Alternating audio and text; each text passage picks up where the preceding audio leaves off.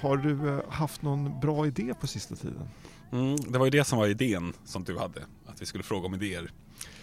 Ehm, och jag har faktiskt det, så det är ganska turt att eh, jag har en idé om lite bakgrund till idén. Då. Ja. Att mitt favoritmuseum i Sverige heter Skissernas museum. Det ligger i Lund. Och det som det låter, det är ett museum om skisser. Alltså det som inte riktigt blev. Eller det som blev fast i en annan form. Och som hur den här kreativa processen såg ut. Alla sorters skisser? Ja men det är det som är Inte bara som, så här som konstverk? jag tycker proble- utan... problemet. Att det är nästan bara konstverk. Okej. Eh, Så det är liksom på ett sätt ett museum om kreativa processer. Ja. Eh, Jag tycker att det är lite synd att det bara är konstverk. Mm. Och sen så känner jag också att de här skisserna, de, det är på rätt väg. Men det är inte hela historien om idén. Nej. Eh, Man får ju... Alltså, så jag, jag har funderat lite på det där. Jag gillar det museet, museet väldigt mycket. Men att man skulle kunna göra lite någonting mer Mm. av den där Mm. tanken. Och sen var jag i Paris i somras på tågluff. Och så var jag på eh, Norman Foster utställning i arkitekt, am- eh, brittiska arkitekten. Och då visade de också upp hans skissböcker genom Ja. livet. Som inledde de hela utställningen med. Som jag också tyckte var så, mm, det är väldigt intressant men ändå inte hela liksom, idén. Nej. Nej. Eh, och då fick jag tanken att skulle man inte kunna göra ett, ett museum om idéer? Ja. Ehm, och ja, alltså, och då så när jag, jag inför den här podden då så pratade jag om det här på lunchen Okej. på mitt jobb som är på ett museum. Ja. Och då sa de, ja men vilka samlingar skulle man ha då? För alla museer bygger ju liksom kring, ofta kring de här samlingarna. Mm. Det har inte jag riktigt listat ut än. Eh, men till exempel idén kommunismen. Ja, den... Ja. Hur kom den till? Vad, vad, vad, alltså, ja, alltså det, det är ju idéhistoria det handlar om. Det är ett idéhistoriemuseum. i Men du ser framför alla typer av idéer. Det Mm. kan vara liksom uppfinningar, det kan vara idéer till rörelser eller företag eller affärsidéer. Alla typer av idéer eller? Ja, det är det jag ser framför mig. Och sen så kanske man behöver nischa in sig, precis som Skissernas museum har gjort.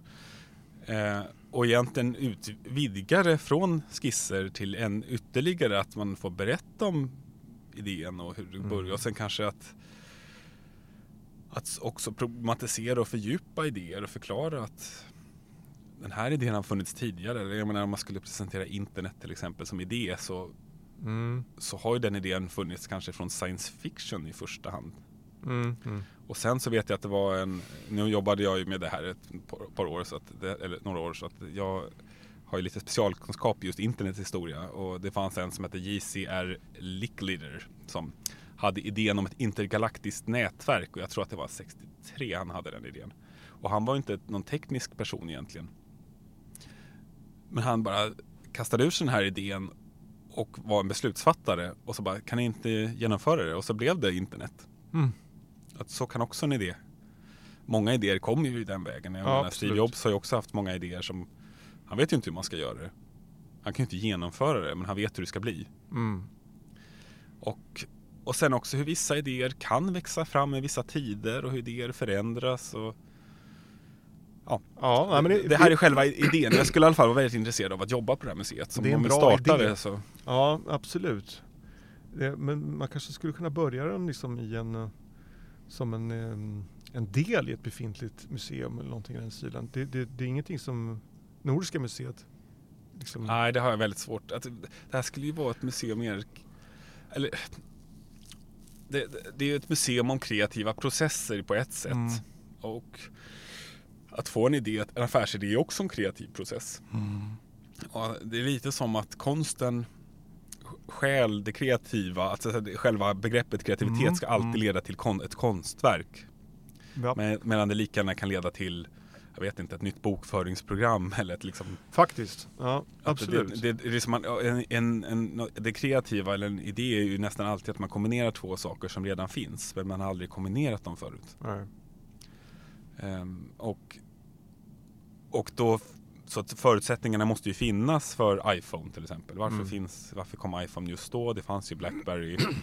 De hade idén, det var väl egentligen i princip pekskärmen och 3G Mm. som sattes ihop Mm. och kunde sättas ihop där. Vid, en, vid ett be, be, bestämd tidpunkt. Och, och att förklara sådana här saker och liksom Mm. vilken inverkan olika idéer har fått och hur och hur idéer också kan sluta vara intressanta. Jag, vet, jag, tänk, jag, jag har tänkt lite på det här med så här, hur Sverige har bytt fot i så här, invandringsfrågan. Mm. Den här idén om hur Sverige fungerar. Hur den plötsligt 2015 bara växlade över till nej men vi fungerar inte alls så här längre. Och det, jag tycker att det har varit en väldigt märklig eh, om... Alltså, Mm. ja, alltså jag, jag kan förstå hur, hur det blev så här. Men det är väldigt intressant att få, vara del av ett sånt här paradigmskifte Mm. som har gått så snabbt. Mm. Och att kunna förklara den här typen av idéer också. Så att, ja, den här idén är ju inte färdig, färdig eh, men- morfad, men den räckte till att eh, prata lite om i en Ja, podd. ja det, är, det är en jättebra idé.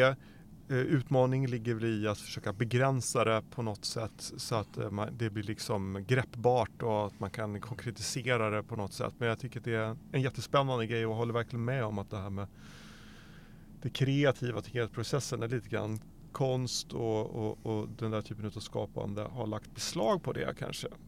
Och att det är, är ja, det är inte exklusivt för den delen helt enkelt. Ja, det blir lätt att sådana här eh, förslag så att antingen så är det konst eller så hamnar det i så här näringslivet. Mm. Då kommer det bara handla om ja, så- Affärsidéer. Ja, affärsidéer och Ja, ja. olika uppfinningar. Mm. Att det liksom, för där finns det också resurser då. Mm. näringslivet och sponsorer och då, då skulle liksom Wallenberg kunna sponsra och Ericsson och, om det är tekniska. Mm. Men jag vill liksom fundera kring liksom de här stora, egentligen i mittemellan, de här stora strömningarna Mm. i samhället. Mm. Hur, hur, vissa idéer, hur de, har liksom, Fast- hur de funnits under väldigt lång tid också, eller folkhemmet som idé eller kommer ju inte från ingenstans, precis. utan Men som det- förklarar oss. Det där kanske skulle kunna vara någonting inom ramen för Nobelmuseet.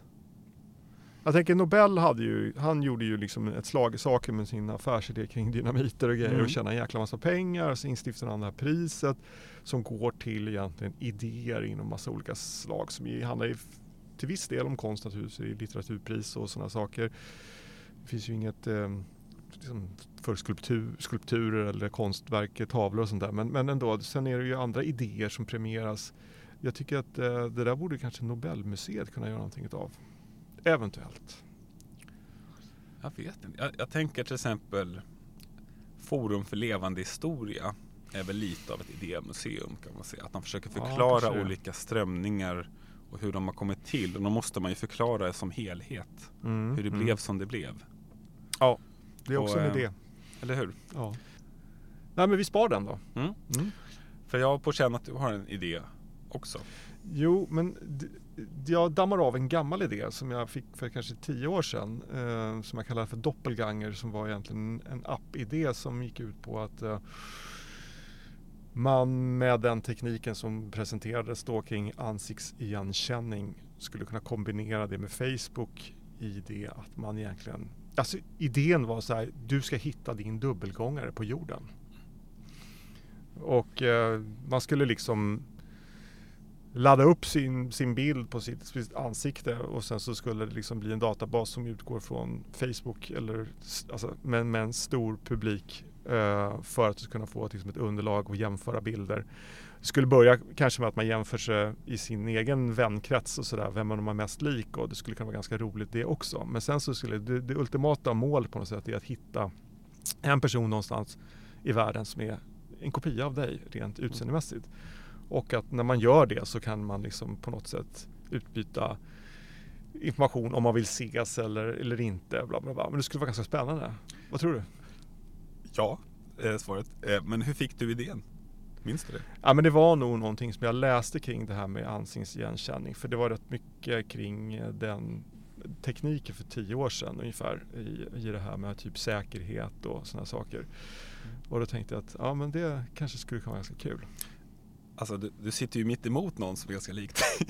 Jag vet, det, det var det jag tänkte på sen också. Liksom att det sjuka är att för tio år sedan så kände nästan inte du och jag varandra. Men eh, om, du, om vi hade varit, om jag hade varit på Facebook och du hade varit på Facebook och vi hade haft liksom x antal personer där och sen kört den här, den här lilla i den här snurran här, då hade vi säkert hamnat som de mest lika i Ja, den där alltså, processen. Det, Det, det som är så kusligt, jag hade ju likadana glasögon som du har också Mm. då. Du var tvungen att byta för att folk inte Ja skulle... det var lite så. Nu har min brorsa skaffat lika, exakt samma modell som jag hade. Och min mamma hade skaffat de modellen, den modell som jag Ja. har. Så vi har uppenbarligen identisk glasögonsmak i min familj. Ja. Eh, Men det var ju så märkligt när vi träffades, ja det är ju lång historia, men vi träffades ju ganska sent då Mm. i livet. Mm. Eh, Tidigt, om man, om man hoppas att vi lever länge då. Eh, Och upptäckte ju att vi är väldigt, väldigt lika varandra. Mm. Att Det- det, det är ja. så ofta jag läser en artikel i tidningen och så läser du samma samtidigt. Jo, lika på det sättet också ja. Men även det- utseendemässigt. Ja, utseendemässigt Det- det- jättelika. det- och sen till sättet och åsikter och allt möjligt. Så att som podd betraktat så blir det ju kanske lite samma. Det kanske blir en, en, ja. enmanspodd egentligen. Ja, precis, någon sorts, någon sorts ja, precis, rundgång, egokicks och, eh, rundgång här. Men du, vad heter vi får bjucka på den där affärsidén. Då får vi se om Mark Zuckerberg kanske tar upp det där och gör någonting av det någon gång. Men han lyssnar väl på den här podden? Ja, Alltså jag, jag, jag har eh, jag, jag, jag har tänkt vidare på den idén för jag tycker Mm. att det vore väl jättekul. Det går ju. Alltså Ja. tekniken finns ju. Det har Absolut. funnits hur länge som helst. Varför är Det- inte någon som gör det? Eller det kanske redan finns. Men jag tycker på något sätt att Ja. det skulle skrivits någonting om det då, för det vore ganska spännande. Tänk om jag har en person som är, bor i Argentina som ser precis likadan ut som jag. Är inte det sjukt? För, det, för när, när du sa det här, du Ja. har ju droppat idén lite grann innan så jag har hunnit tänka lite på den. Ja. Och då tänkte jag att en sån tjänst för att få hitta vänner, Vänner som ser ut som mig själv? nej, som är som jag. Ja, okej, men då är det mer det här intressen. Ja. Och, och, men, Och det är också en dubbelgångare på något sätt. Att, att hitta någon som, Mm. jaha, ni har allt det här gemensamt. Mm. Att, jag menar, det finns ju mycket matchmaking eh, när det gäller typ romantiska relationer. Mm, Men när det gäller mm. kompisar så Ja det finns ju alla förutsättningar. Jag menar de vet ju allt om en. Mm, mm. Och så de skulle ju kunna föreslå så här, ni, ni borde nog prata. Tänk om det finns en dubbelgångare där ute som utseendemässigt och intressemässigt är exakt som du. Ja men det är ju du. Jo, men på andra sidan jordklotet. I, Eller hur? I Melbourne Ja det vore otroligt går det runt. Ja en men vadå om det visar att ni har match på 99,8 procent Ni borde verkligen prata. Det vore verkligen. Och så börjar man, att- det är klart man skulle agera på det. Ja, Jag tror det också. Du, Ja. vi eh, ska gå över till ett eh, huvudämne men först tänkte jag att jag skulle köra några snabba frågor till dig. Det kommer inte bli riktigt fem frågor den här gången men det blir några frågor eh, som eh, jag har korta svar på men som förhoppningsvis leder in till det som vi ska prata om lite grann sen då. Är du redo? Så jag tjat, tjatar på sådana grejer som vad händer om 20 år. Äter vi djur om 20 år? Jag hoppas, alltså nu ska jag bara som trans, transparens, att jag, jag äter, jag är ju pescetarian så jag äter fisk och skaldjur och sånt men inte det andra. Eh, och jag rent moraliskt så, så jag, tycker jag inte att jag borde äta fisk och skaldjur heller. Nej. Men jag gör det för att jag tycker ännu mer om good enough. Mm. Att man ska göra liksom så gott man kan. Mm, mm. Eh, så det, det tror jag på. Man kan inte vara perfekt överallt. Men vad tror du här, Ja, om exakt. 20 år? Mm, som 20 år. Och, så att jag vill ju svara någonting. Så jag vill ju svara ja. Eller nej menar jag, att man kommer inte äta. Mm. Ehm, och, men jag tror och hoppas att den här utvecklingen inom industriodlat kött att den kommer gått så långt att det kommer vara väldigt dyrt med annat kött. Mhm. Så att det blir en bristvara. Så Mm. att det, det kommer absolut ätas kött om 20 år. Ehm, Ja, nu menar jag kött från djur. In, alltså- Kött från djur då? Ja, det är det jag Mm. pratar om här. Eh, och jag, men det här, jag tror att det här industri eh, kommer Mm. ta över jättestora delar av marknaden. Det kan man kanske tro och hoppas jag i och för sig. Och, och att vanlig så här, köttproduktion med djur är på något sätt blir kanske liksom, Mm. om man bara tar bort den etiska aspekten, alltså miljöbeskattat på sånt sätt så att det inte är konkurrenskraftigt gentemot labb, labb, eh, grow, lab Ja, grown meat. ja. Intressant ändå. Man kan tänka sig att det blir exklusivt. Jag som du förstår spelar in lite grann mer på den här äh, Men vad tänker du själv? etiska aspekten. Nej, men jag håller med dig, vi är ju precis likadana, vi tänker ju likadant. Jag tror nog också att, eh, och hoppas att man kanske kan se en utveckling inom det där som gör att man inte behöver eh, ha industriell produktion av kött via djur. Men, men är, många säger ju det att om det är någonting som kommer förändras i framtiden, hur man mm. ser på vår tid, så är det mm. hur vi behandlade djur. Jag vet. 20 år kanske är för kort tid, men mm. så här då. Inom en generation eller två så tror jag det kommer försvinna. Så, så här. Mm. Oj, nu blev det stort, men så här. Rent om, om människan ska ha någon slags etisk utveckling så tror jag att det kommer antingen förgör vi oss själva inom 50 år eller så har vi slutat äta djur. Ja, precis. Ja, men, eh, det, här, det här ligger ju väldigt nära temat som kommer sen. Ja. Ehm, så att vi, vi, vi, vi hoppar vidare till nästa. Ja. Äger du ett besjälat föremål? Jag har en katt.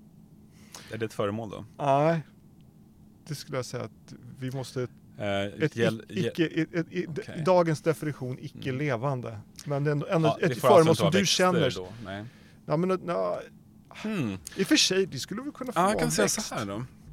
Ja, jag tror att besjälat för mig. Mm. Ja, det är ju det. Eh, jag fick en tavla i födelsedagspresent av eh, min mormor som gick bort i våras. Men mm. hon hade hunnit ge bort den inför att jag skulle fylla år. Och den tavlan målades av en, gammal, en släkting på 1800-talet där det finns en ganska lång historia. Det var hennes antagningsprov till Konstfack då. Mm. Och den här släktingen, Augusta Bjurman, har jag snöat in på ganska mycket. Hon bodde på en fyr i Grönskär med sin pappa fyrvaktaren och eh, lång historia. Men mm. hon hade tid att måla tror jag. Mm. Och var extremt skicklig. Och nu hänger den här över mitt skrivbord hemma. Den här tavlan på en hund.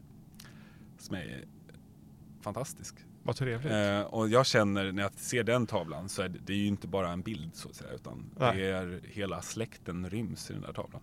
Så att ja. jag är nog svaret. Men det är Ja, men det jag tror jag... inte tavlan lever, men den lever i mig. Ja, men det, det är väl så, det är väl så vi, man får se det. Uh, att det får mm. vara besjälat på det sättet. Du då, har du något? Mm, det har jag säkert. Men vi ska, nu, nu, är det du som ska få frågorna här innan vi, för jag har inte hunnit uh, tänka på det. Uh, uh, vi kör ju varannan, varannan poddavsnitt, fem, fem frågor. Då. Låter det när ett träd faller i skogen utan att någon hör det? En gammal klassiker. Ja, ja jag vet. Ja, ja, det gör det. Okej, sista frågan här då. Vilket utvecklat icke-mänskligt medvetande tror du vi först kommer att lyckas kommunicera med? Valar. Valar. Coolt. Då går vi vidare. Mm -hmm.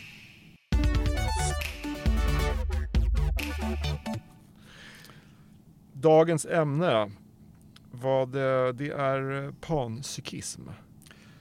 Ja, det det är i alla fall ingången till ämnet skulle jag säga. Ja. För att jag, varken du eller jag och särskilt inte jag är ju liksom experter på medvetande filosofi. Men vi är intresserade. Och det räcker.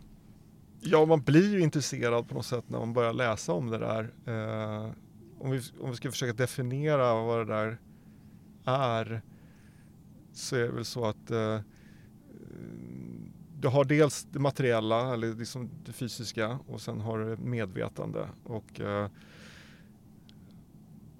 panpsykisterna säger att allting utgår från medvetandet. Man kan liksom inte hålla isär de här sakerna. Utan att det, det är det som, det som ligger till grund för allting. Och att i princip allting har ett medvetande. De, de, de menar ju inte att liksom den här stolen har ett medvetande och har känslor på det sättet. Utan, men om man går ner till de absolut minsta beståndsdelarna som kvarkar och elektroner så finns det någonting som registreras i dem, en slags erfarenhet, en upplevelse i den här partikeln som på något sätt de ändå tar med sig. Och i den bemärkelsen så finns det liksom ett, ett medvetande där på den basen. Jag tror att mycket utgår från en tanke att människan är undantaget. Exakt. Istället för att tänka att det är regeln. Och det är också de här panpsykisterna säger att ja men tänk om det enda vi vet är ju att det finns medvetande i oss. Mm. Det är det enda vi kan vara helt säkra på. Är det då undantaget? Mm. Eller är det kanske så att 100% av alla fall vi vet har det medvetande? Jo precis, och det här, medve- det här medvetandet på något sätt hä- hänger ju samman intimt med våran hjärna. Mm. som också är bara liksom en klump materia. Och bevisligen har den där klumpen materia ett medvetande. Varför skulle inte all materia ha ett medvetande? Ja, och det är det som är själva tankegången. Och det här är ju ganska svårt att bevisa då. ja. Ehm, Men man kan ju ha, se vissa, det finns ju ledtrådar Mm. till um, åtminstone intelligens. Innan jag går igenom någon, en liten lista här Mm. så tänkte jag höra, vad tror du, kommer AI kunna bli levande? Att få ett medvetande. Mm, egentligen är det jag menar. Mm.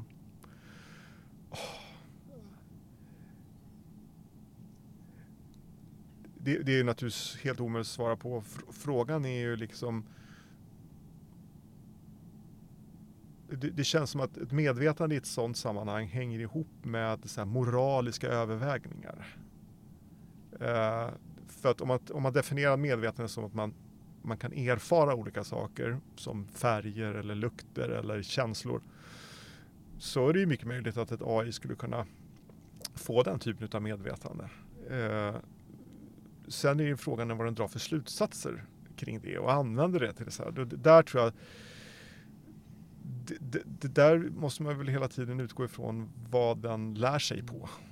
Men eh, det är ju klart att om den lär sig på människor så lär den sig väl kanske också etik vad det, vad det lider. Men det är väldigt är- svårt. Men är inte det bara någon typ av intelligens? Jag tänker att när vi pratar, ofta när man pratar om det här så är det intelligens man pratar om. Mm, Att en AI kan bli hur intelligent som möjligt. mm, Men det är lite som att en klocka kan bli så avancerad som möjligt. Men den kommer Mm. ändå inte... En an... Nej. alltså, det, det jag vill komma till, för, för mig, och jag är ju ingen expert på detta, men för mig är det en helt annan sak. Med, vi vet inte ens vad medvetande är. nej. Det är ju inte det vi tar fram när vi skapar en artificiell precis. intelligens. Vi startar nå- någonting som blir smartare och smartare och den kommer förmodligen kunna bluffa hur bra som helst, men den kommer vara död. Det är vad jag tror. Liksom.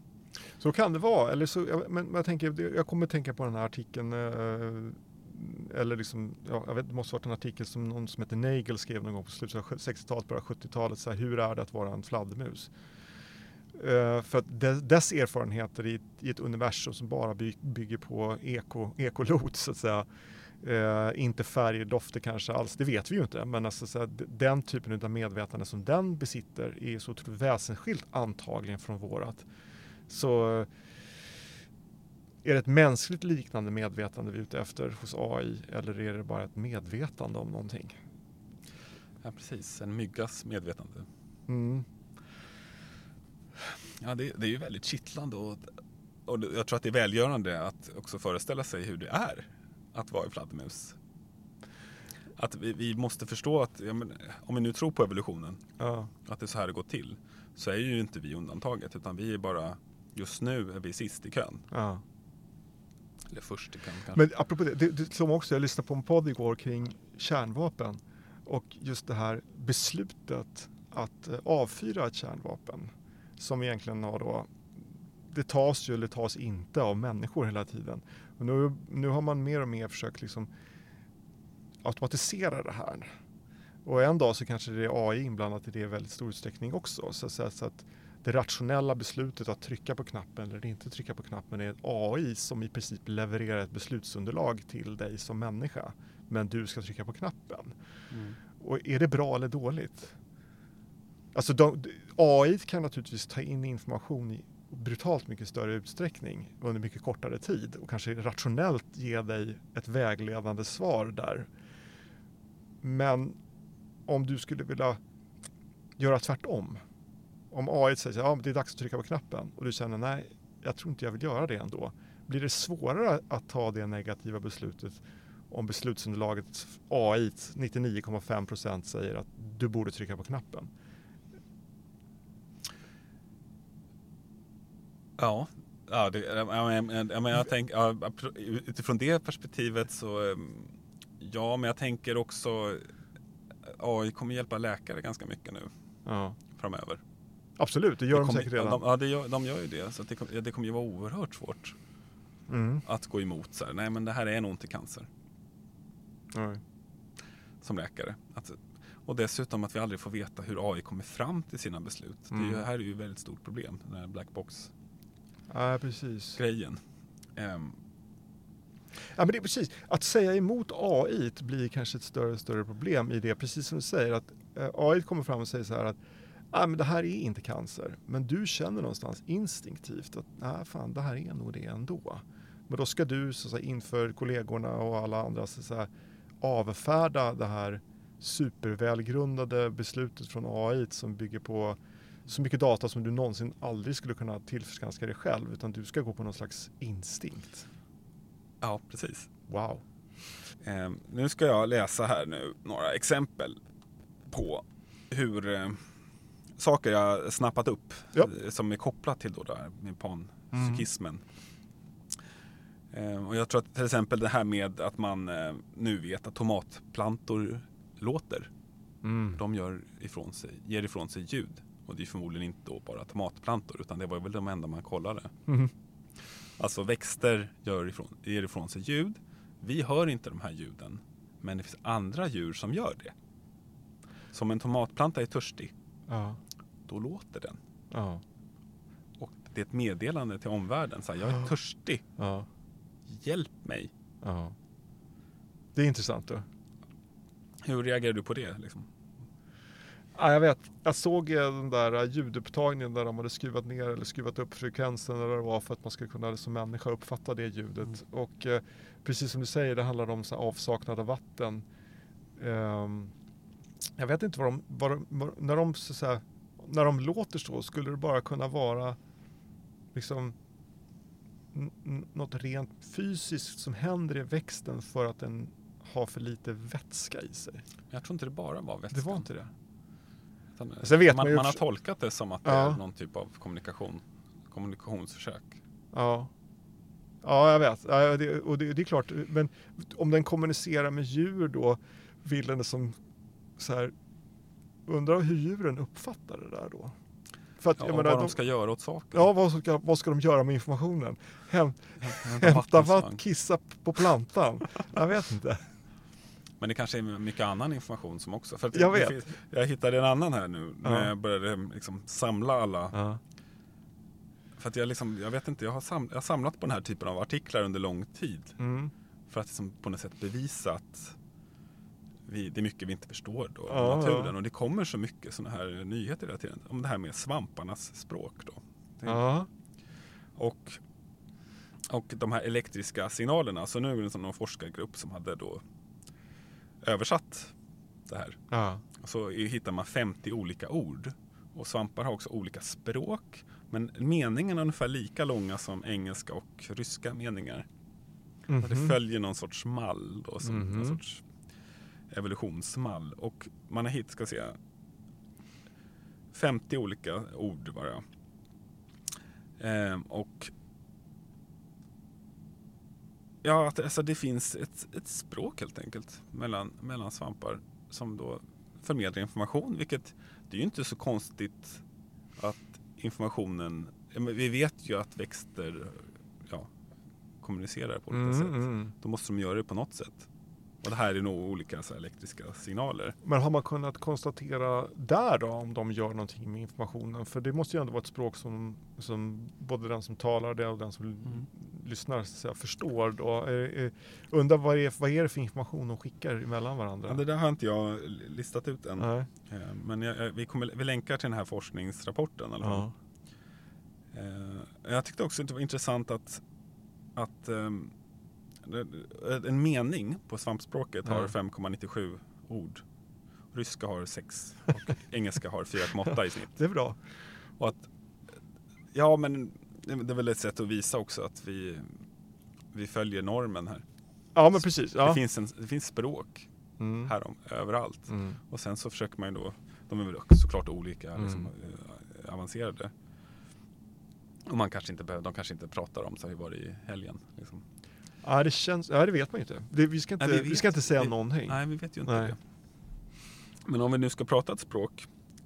Eh, ska, nu nämner jag det här också att delfiner, man har ju upptäckt att delfiner pratar bebisspråk med sina barn. Just det. Det, var, det, det är härligt. En högre frekvens helt enkelt Mm. med ungarna och så här lite ljusare då på något sätt. Sådär.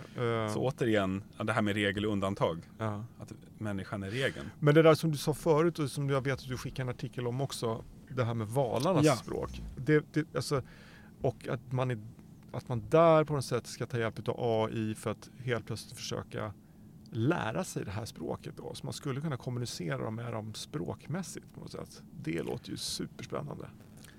Ja, det är ju helt magiskt. Ja. Att vi, vi, det finns ju ett annat, eller många andra uppenbarligen intelligenta liv på planeten Ja. som kommunicerar med varandra. Vi bara förstår det inte och det är därför vi eller, men vi äter ju fiskar till exempel. Alltså, Ja. Varför jag äter fisk? Så här, men de gör ju inget ljud ifrån sig när de kommer Nej. upp på land. Och deras ögon ser ju liksom döda ut. Ja.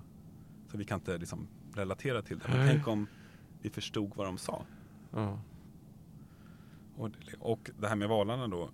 Att hela AI så som det ser ut nu. Mm. Eller som det här LLM, Large Language Models, bygger ju på språk. Mm. Så att all AI är språk. Och så förstod forskarna, jaha, det betyder ju att vi, vi kan ju lägga på det här på vilket språk som helst. Mm.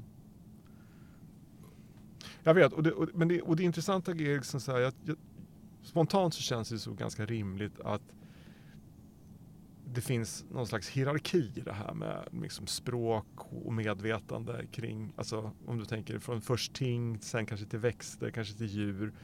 Och att på något sätt så har man väl ändå kanske att det hänger samman med storleken på hjärnan eh, ändå. Och eh, valar har ju ganska stora hjärnor. Och de kanske har någonting att säga oss. De kanske har någonting att lära oss. Så. Och de kanske har ett språk som är mycket mer utvecklat och avancerat än mindre djur eller kanske växter. Det beror ju lite grann på hur så här mycellnätverk från svampar, hur man ska betrakta det. Om det är en enhet som är världsomspännande eller om det är liksom en kantarell, en hjärna.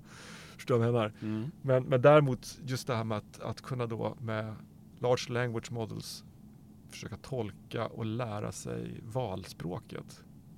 Vad händer där om tio år?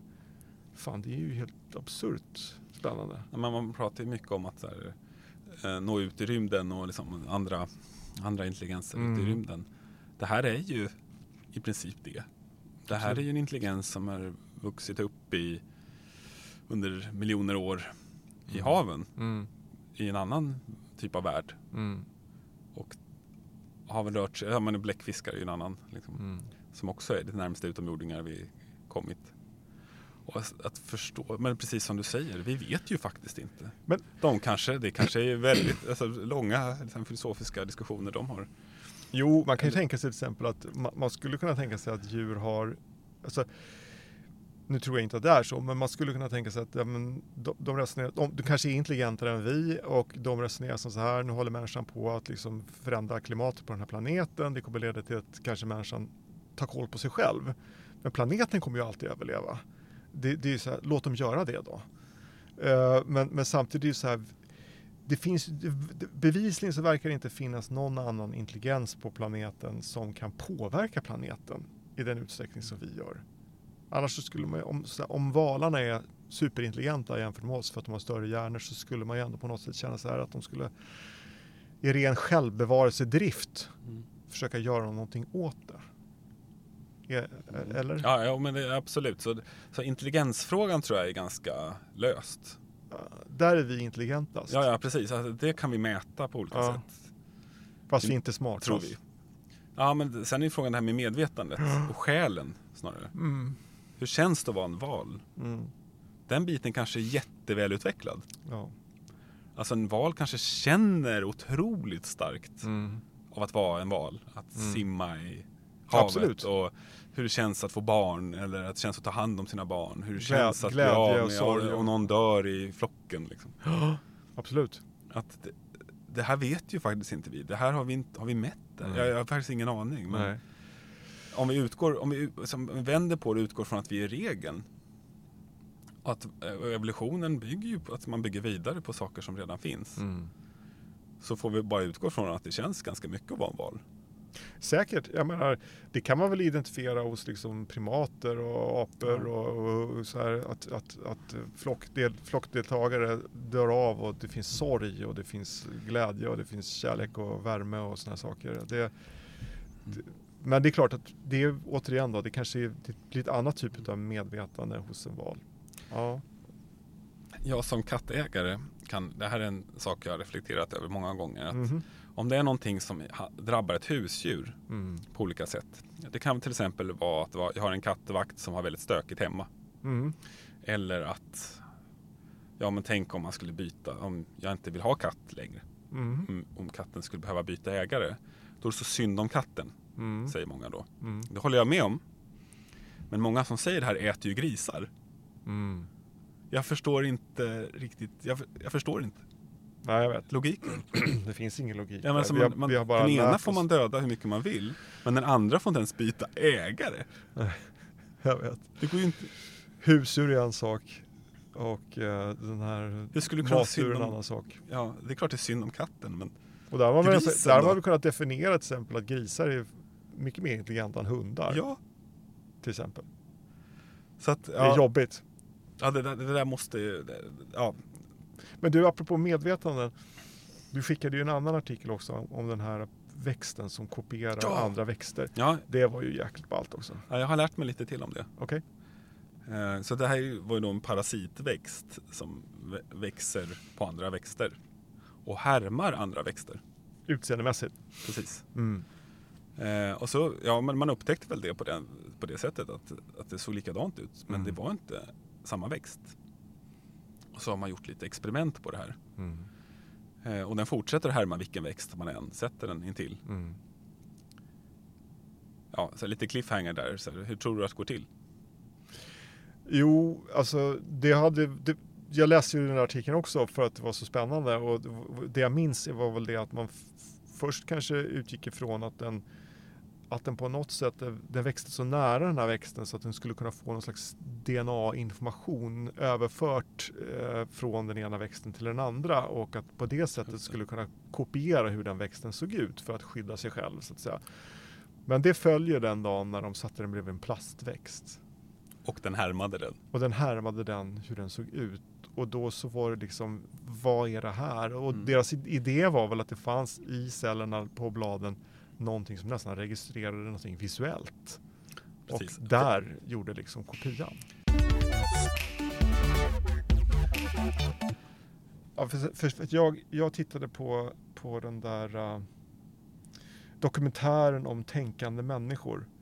Och, i, och det var ju superintelligenta matematiker som de samlade på något ställe i Stanford. Och både gamla och nya. Och eh, till och med den här gamla Dyson var med. Mm, mm, han verkar hundra år.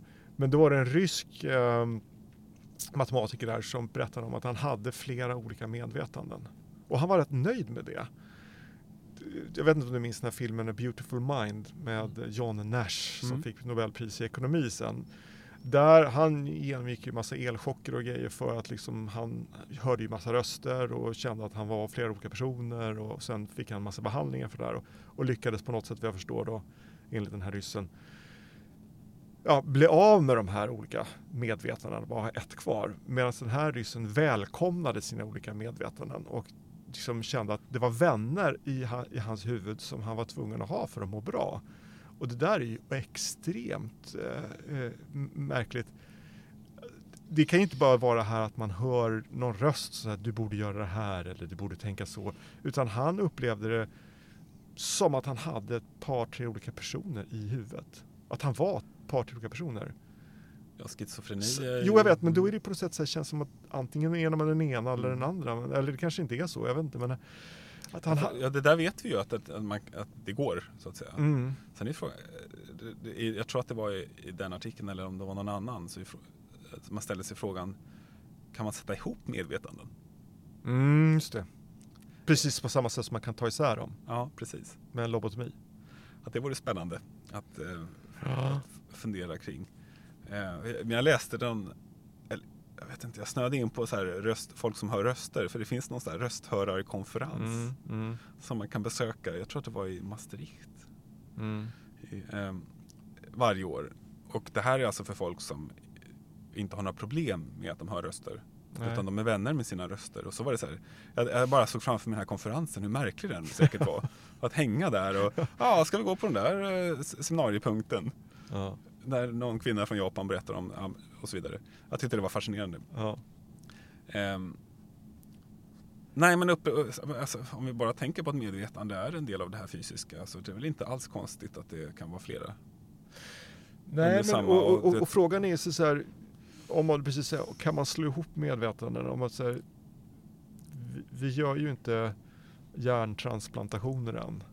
Och inte ens halva hjärnor då. Men man tänker så här, vi kan dela på hjärnor för att hj- hjälpa vissa olika Mm. psykiska åkommor. och Så. Och jag vet inte, det är kanske inte lika vanligt längre att man gör det. Jag, jag kan ingenting om det. Men, men om, om man skulle liksom kunna pussla ihop två hjärnor. Eller transplantera in en halv hjärna mot Ja. en befintlig hjärna. Om vi lär oss vad medvetande är, det är kanske är en förutsättning. Mm. Vi kan börja där. Ja, så kanske det är genomförbart. Och frågan är om Ja. det är önskvärt. Ja, men, och sen, sen, men vi vet ju inte kanske, vi, vi vet, nej, det vet vi inte heller när medvetande försvinner. Jag har just läst eh, Morgonstjärnan av Knausgård, Ja, där det är en sån här koma-scen. Kan man säga. okej. Där det är svårt då, då han, han är inne på de här tankarna också. Mm. Eh, Vegetativa tillstånd. ja, att den här då personen är någonstans Mm. fortfarande, är väldigt medveten, men bara är i en annan, i en annan typ av värld Mm. i sig själv. Och det om man är riktigt, alltså att folk som mediterar och Mm. om man är väldigt djupt inne i sig själv så kan man ju nå andra världar. Det vet vi också. Mm, Så att medvetandet är, och drömmar och annat, Mm. ja, det, det är fortfarande mycket vi inte vet. Så att det, Mm. det är väl det som är någon sorts andemening i allt det här. Att vi Mm. måste vara väldigt ödmjuka inför det faktumet att vi Mm. vet faktiskt nästan ingenting. Nej. Vi chansar ganska rejält i det här samhället. Mm. Med att vi, alltså, ja, men det är som, jag läste um, Sapiens i sommar. Mm. Ehm, och då läste jag alltså inte boken utan serieromanen Mhm. Sapiens. Mm. Ja, för precis som du va, så, så kom jag bara halvvägs. Ja. Ehm, jag, nästan alla jag känner har stannat där. Mm. Det hände någonting där. Mm. Den var kanske mer spännande där i början. Ehm, men just det faktum att det fanns sex olika människoarter samtidigt på jorden. Mm. Ehm, och sen förmodligen då dödade vi de andra. Men träffade alla de där sex på varandra? Jag bara fick mig Nej, att vi, vi och neandertalare hängde ju tillsammans Ja, i den här delen av världen och kanske de ena, alltså till viss del dog ut. Det många har väl, Sen finns det ju på olika öar och sånt där. Som Ja. Vissa sorter och sådär som levde lite längre än de andra. För de inte häng, träffade oss nej, lika snabbt. Nej. Förmodligen. Mm. Men hur det skulle påverka oss om det fanns nu. Mm. Mm. Ja men då, då skulle man ju inte kunna påstå att vi är unika. Nej. Och det här har ju faktiskt hänt. Mm. Det här, ju, det här visste ju inte religionerna, världsreligionerna, Nej. när de kom till. Men om man skulle starta en religion nu så kan man ju inte undvika Nej. det. Hur skulle vi bete oss mot neandertalare om de var omkring oss? Ja, det är intressant. Och skulle vi då inse, det tror jag kanske inte, men att vi inte, vi är inte sist. Nej. Jag menar evolutionen, den pågår ju. Det kommer ju fortsätta. Vi råkar ju vara de som är mest utvecklade just nu, tror vi. Jo men frågan är, Intelligentast det var väl olika grenar va, av mänskligheten på något sätt. Så att det stannade med neandertalarna en gren så att Mm. säga. Och nu är den enda grenen som finns kvar är Homo den sapiens. Här, ja, den här grenen. Det är klart att vi, det- det pratar, man ju, det pratar väl han om i Homo Deus, eh, Harari, att, eh, att eh, nästa steg blir kanske inte evolutionärt i den bemärkelsen, utan mer att vi kan med hjälp av teknik utveckla den mänskliga kroppen så, så vi kan skapa med genetiska eh, påverkan och kanske teknisk påverkan supermänniskor Mm. som lever i 200 år. Vi kan, vi kan göra det. Så att säga. Och de blir till slut kanske nästan som en egen eh, art Mm. i förhållande till basic folk. Då. För alla kommer inte ha råd att liksom skapa eller vara med och köpa den här möjligheten att bli supergammal och supersnabb och superintelligent och sådana saker. Det fick mig att tänka på evolutionen här. Alltså, det har ju uppenbarligen, alltså, det går ju både snabbt och långsamt beroende på tidsperspektiv. Mm. Men när, när känner du som mest att du är ett djur? Eller liksom en grottmänniska?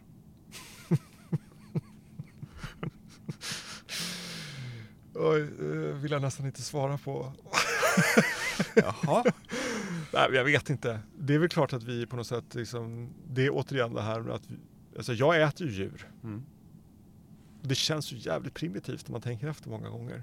Och jag, jag menar, jag fiskar, jag jagar ibland, jag äter, jag äter det jag dödar. Eh, Men det känns ju, liksom, när man sitter så här i, eh, i närheten av Södermalm, Stockholm, så känns det sjukt primitivt. Ja, ja. men jag, jag tänker att alla de här eh, typ självhjälpsprogrammen, då är det ju stress man tar upp mycket. Så. Ah, så Att ja, vi ska jagas av lejon. Ja men att Ja, stress men det- är ju till för att vi ska rädda våra liv. Liksom. Ja, men nu har vi okej. sett stress Men det är väl rädsla snarare? på ingenting. Liksom. Ja men det hänger ju också det hänger Ja. ihop. Att vi, Det? Ja, ja. Det är något, något tillfälligt för att vi som, vi Ja. sen, som vi nu lever på och dricker kaffe. Och, ska, om jag skulle svara på min egen fråga här så Mm. är det ju alla gånger jag känner att jag bara är en kropp. Mm. Att jag vet inte hur många gånger bakåt i tiden som det här är ändå någonting jag varit medveten om ett tag. Men jag tycker att det är väldigt många personer som tar det väldigt personligt om man säger du behöver nog bara äta lite. Förstår du? Att så här, du är inte arg på riktigt. Mhm. Mm. Mm. Det här är något fysiskt som händer nu. Mm. Får du i dig den här näringen så kommer den där tanken försvinna. Ja. Och det är ju så ofta så. Mm. Det såg jag när jag fick barn. Det var, då, då, man, man, man såg att ja, det, ba- barnet är argt. Barnet äter. En sekund senare är barnet glatt. Mm. Och så funkar ju vi med. Jo, absolut. Ja, det är därför vi ätit, ätit sushi nu innan. Jo, men visst. Ja, men Innan det- vi spelar in podden, många för att- gånger och kan druckit kaffe. Ja, jo men så är det. Att, Men det är klart att det kan ju vara lite förminskande om man bara ska hänvisa allting till att du behöver bara en, eh, eh, lite socker. Fast ibland är det ju det. Jo, jag vet. Ja, det, är klart det, att det, det, upplevs som förminskande, Oftast absolut. Men ja. om man har sett mönster i någon Jo, att här, vi kanske inte ska fatta de här besluten vid den här tiden på dagen. Absolut. Vi kanske ska börja om. Jag har aldrig några kundpresentationer på måndagar. Helst på fredagar. Hmm. Oj, är du inte trött på fredagar? Nej, men du, du, folk är så positiva på fredagar. Det, det, det, Just ja, det. där känns som ett mönster. Jag, jag, jag har en idé att Mm. vi ska ha inspirationsmöten regelbundet som man behöver alltså på jobbet för att vi ska göra omvärldsbevakning och så Mm. ska man samla istället för att jag plötsligt bara ropar ut högt i rummet kolla det här vilket jag gör ganska ofta Mm, mm, eh, och jag vet ju att jag stör men jag, liksom, ja, jag behöver någonstans att lägga de här mm. eh, utropen så att vi ska en gång i veckan då, eller en gång var fjärde vecka ska vi ha ett sånt möte och det kan vara ett kort möte och så bara det här har jag sett det här borde alla veta i gruppen liksom. Mm. och då har vi lagt det på fredagar Det är bra. Efter lunch. Faktiskt, Klockan ett. faktiskt innan lunch för jag Ja, men då får det vara fredag morgon då. har lite med mitt schema att göra Inte, inte klockan 11 utan klockan 9. Aha, du Nio. ja det kanske hade varit bra det blir 11 nu alltså Ja, det där är superavgörande. ja. ja men jag är också så att jag, jag skriver ju bara på förmiddagar till exempel Mm. men det, det funkar även med alkohol och eh, koffein i andra till, tillfällen Mm. Just det, en sak vi inte har pratat om. Nej. Eh, för att något som har hänt sedan vårt allra första avsnitt. Mm. Det är ju att ehm, jag skrev ju klart den här boken. Ja, Och du har läst den. ja. Den blir svinbra. Och den ska ut. Ja, jag hoppas det. Eh, det Ja, men det, det är klart den ska. Du behöver bara skicka den till ett förlag så kommer den ges ut. ja, vi får se. Men jag, jag, jag, jag tänkte på det för att jag pratade om det där med ehm, att det var tydligen möjligt att skriva på, vid andra tillfällen än jag trodde. Mm. Eftersom jag har den här skrivgruppen. Som jag Mm. skriver tillsammans. Mm. Som har satt den här pressen Ja, en sorts prestationspress. Som gör att jag pushar mig lite extra även när klockan är fem. Men det skulle jag aldrig gjort själv. Hemma. Nej, det, är ganska, det är intressant att bara det faktum att man sätter sig i ett rum med andra människor och kommer överens om att nu ska vi skriva tillsammans fast alla jobbar individuellt med sina grejer. Att det skulle skapa den där äh, motivationen eller pressen. Det är ju rätt bra. Ja, så om det inte vore för den gruppen hade jag inte skrivit den här boken. Nej. Utan jag är ju, i alla fall 25 procent av boken är, skriv, är skriven vid sådana tillfällen. Mm. Vilket är, ja, det är något nytt för mig. Det där med grupptryck eller vad man ska säga, ja. eller motivation genom andra. Det är också en sån här grej som man skulle kunna tänka sig om andra djur har det. Om de utövar den påtryckningen eller den, den känslan i grupp på varandra. Alltså, apor gör ju det såklart. Och... Jo, men, jag vet. Eh, gör, men, men här, eh, gör mitokondrier det? Ja, ja exakt. Ja, nu, nu, nu, vad tänker kan mitokondrier bli mobbad? Liksom? Nej, ja, ja, precis. Nej, men jag tänker så här, om vi nu kliver upp där typ bland valar och apor och, och lite så här, att eh, den där eh, prestations... Det är klart att de vill visa sig stora starka och duktiga för varandra. Men det är en annan grej. Alltså, det här är ju individuell prestation fast den motiveras av ett tryck från andra. Jag vill nog påstå att det just att det här hänger ihop med att vi är djur. Att det just det här är också regeln. Mm. Att vi är ju så otroligt sociala varelser. Mm mm, mm, mm, eh, och jag presterar för att gruppen ber mig att prestera. Mm. Jag, jag lyder gruppen. Jag vill vara duktig. Ja, och jag ser ju att alla andra jobbar. Mm. Och att det är viktigt för vår överlevnad som art att alla gör det. Och nu råkar det vara att vi skriver liksom, romaner var och en. Var och en liksom. eh, men det, det, är nästan omöjligt att sitta och göra något annat kan jag säga. När man ser alla andra hamra ja, på tangenten och är liksom fullt fokuserade. Och ja. Särskilt när jag blir klar när det är typ tio minuter kvar. Och jag ser mig omkring så känns det som att jag, har, jag fuskar. Mm. Så att, eh, men jag kan varmt rekommendera alla som tycker om att skriva att eh, gå med i en grupp. Mm. Det blir, eller teama ihop dig med någon. Var hittar du dem någonstans då? Det här hittar jag ju på meetup.com. Mm. Eh, så det, det, heter Shut Up and Write, den här gruppen. Mm. Och det är en internationell rörelse. Så att jag startade i San Francisco av en författare för några år sedan. Mm. Som finns nu överallt i alla, mm. alla länder. Um, så jag träffade faktiskt grundaren. Jag vet inte om jag nämnde det. Uh, han, han kom på besök i juni när vi hade träff utomhus och satt på, här vid Årstaviken. Coolt. Eh, och drack öl och skrev. Och så kom han, eh, han det var lite rolig historia i sig, att han, jag frågade så här, men ja, vad tjänar du på det här? Eller inte vad tjänar du på det, men jag frågade liksom hur, ja, Ekonomin. Ja, ekonomin bakom ja, hela ja. organisationen för att han jobbade ju med det här och kunde åka jorden runt och träffa folk. Eh, och då visade det sig att han hade jobbat på Apple. Mm. End så det här var hans, hans pet project? Ja, det verkar så. Att, mm. Eh, så här, det är nog många i Silicon Valley, mm. han bodde ju i San Francisco, mm. liksom, som han var en ung kille alltså. Mm. Men det räckte med några år. Och sen behöver man hitta ett, något meningsfullt att göra i livet. Liksom. Ja, apropå en idé. En bra idé. Hans ja. idé.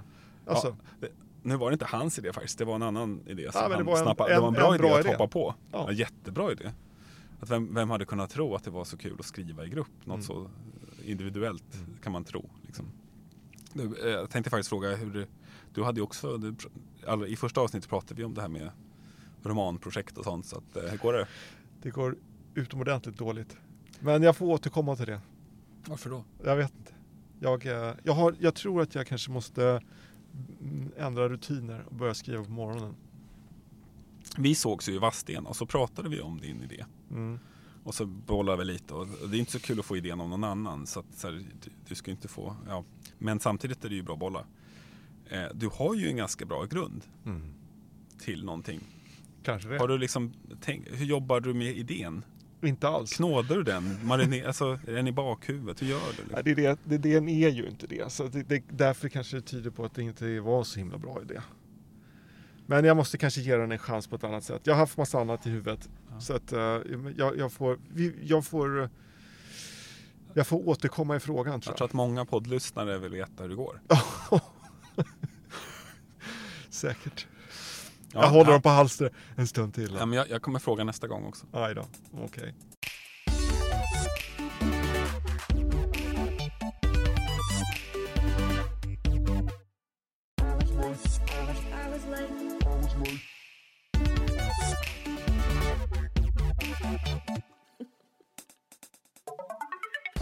I'm ba da ba da